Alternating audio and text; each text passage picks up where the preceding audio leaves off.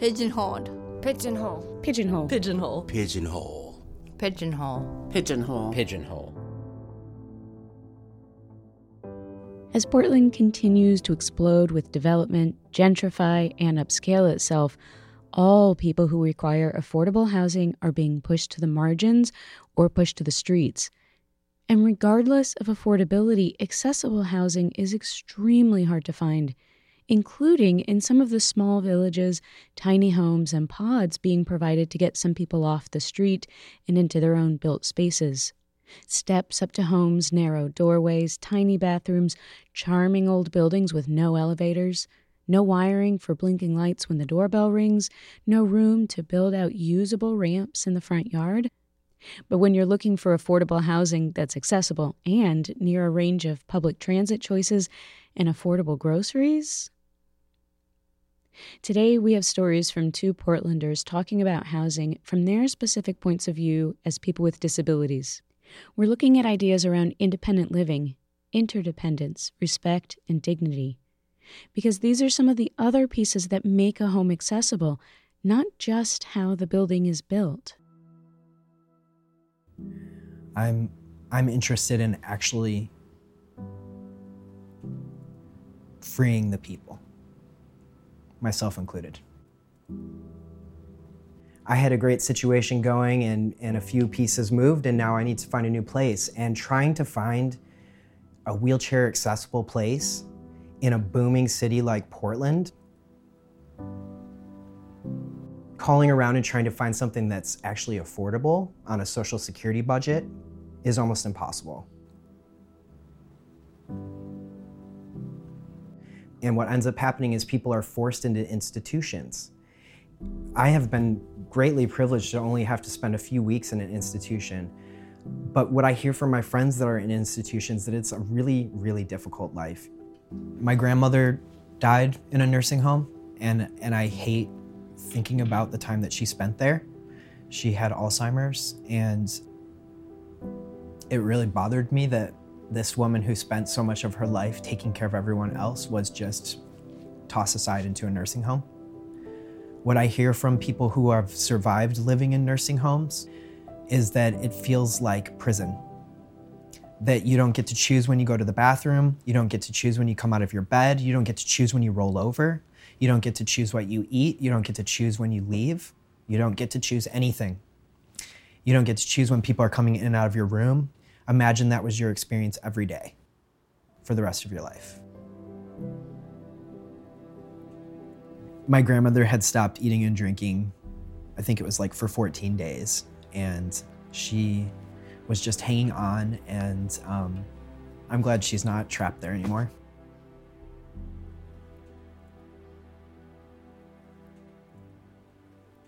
I'm motivated by fear that I might end up someday in a nursing home or some other institutionalized setting.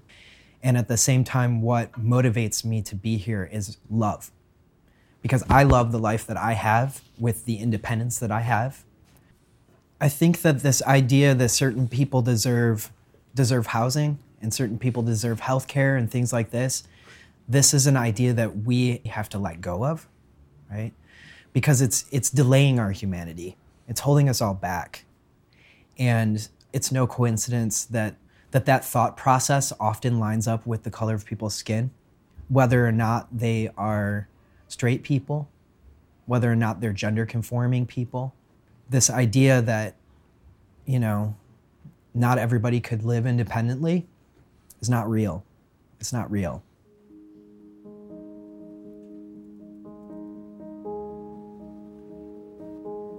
Everybody deserves to, to have this freedom of choice, right?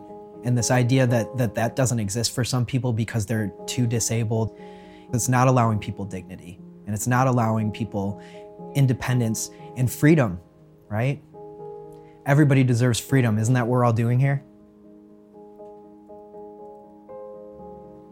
No one is actually truly independent, right? Some people's needs are seen as, you know, quote unquote normal, and other people's needs are seen as special. We all have needs. It's it's the needs that are normalized that people accept as an everyday experience. Well, the reality is is that we can live interdependently, which is what we do now. And we can rely on other people to help us get our needs met. Housing is healthcare, and if we want to live better lives, we have to be housed. As a mixed race, queer, and transgender person with disabilities, I believe we're all spiritual beings having a human experience. And when people with disabilities have the freedom to choose our ideal living situations, we flourish. And when people with disabilities flourish, and when other vulnerable populations, when we flourish, so does the rest of humanity.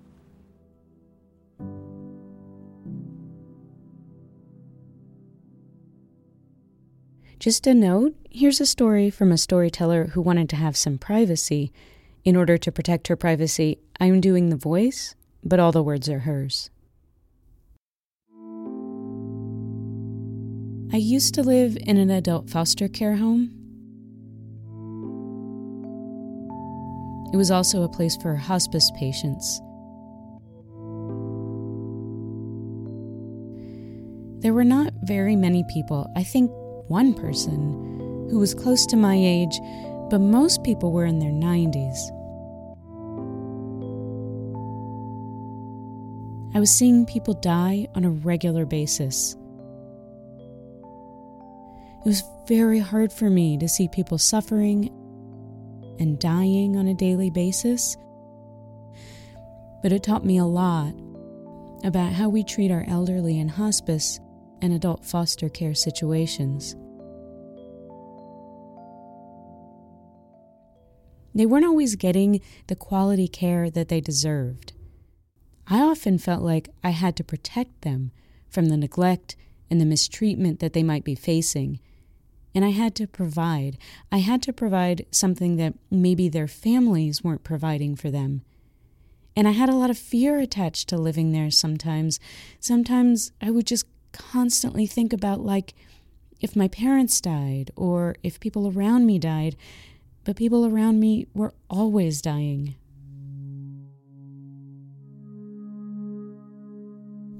I feel like now I'm a little bit behind in like my experience and my development.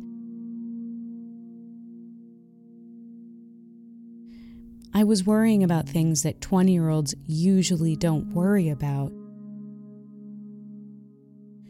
I wasn't worried about dating or making friends I was more worried about, you know, I, I just saw someone die last night. Or I was worried about if we had enough food in the house for them. Or I was worried about, like, that their family didn't come visit them today. And also, I was taking college classes at the time. So, a lot of times, I wouldn't get any sleep the night before, so I wouldn't do very good on my tests or I wasn't very self focused. Because I felt like I couldn't be. People often would just kind of leave their parents at that place, and not very many families would visit them. They were very isolated from the community, and a lot of people expressed to me before they passed away or would express that they were afraid of dying alone We just need to maintain the person with a disability and their autonomy to make choices for themselves. But then also, I think community is also very important and to eradicate internalized ableism. I think that's very important to address and to address the oppression of people with disabilities and the lack of access to services and things that uplift our community.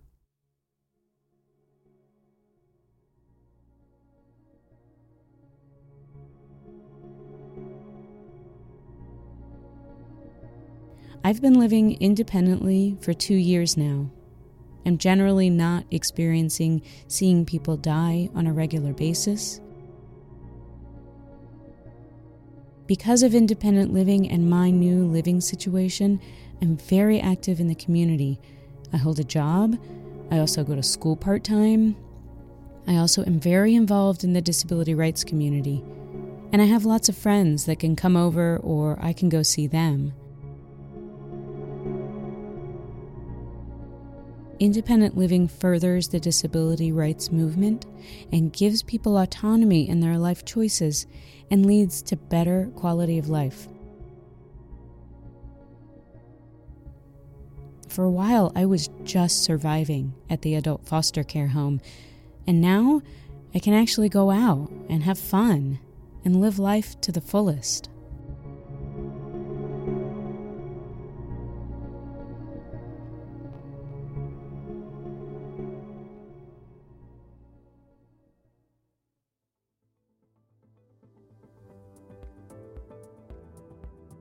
Every episode is transcribed. Links, guest info, and transcripts are all at whoamitostopit.com, my disability arts blog. I'm Cheryl, and This this, is is, Pigeonhole. Pigeonhole.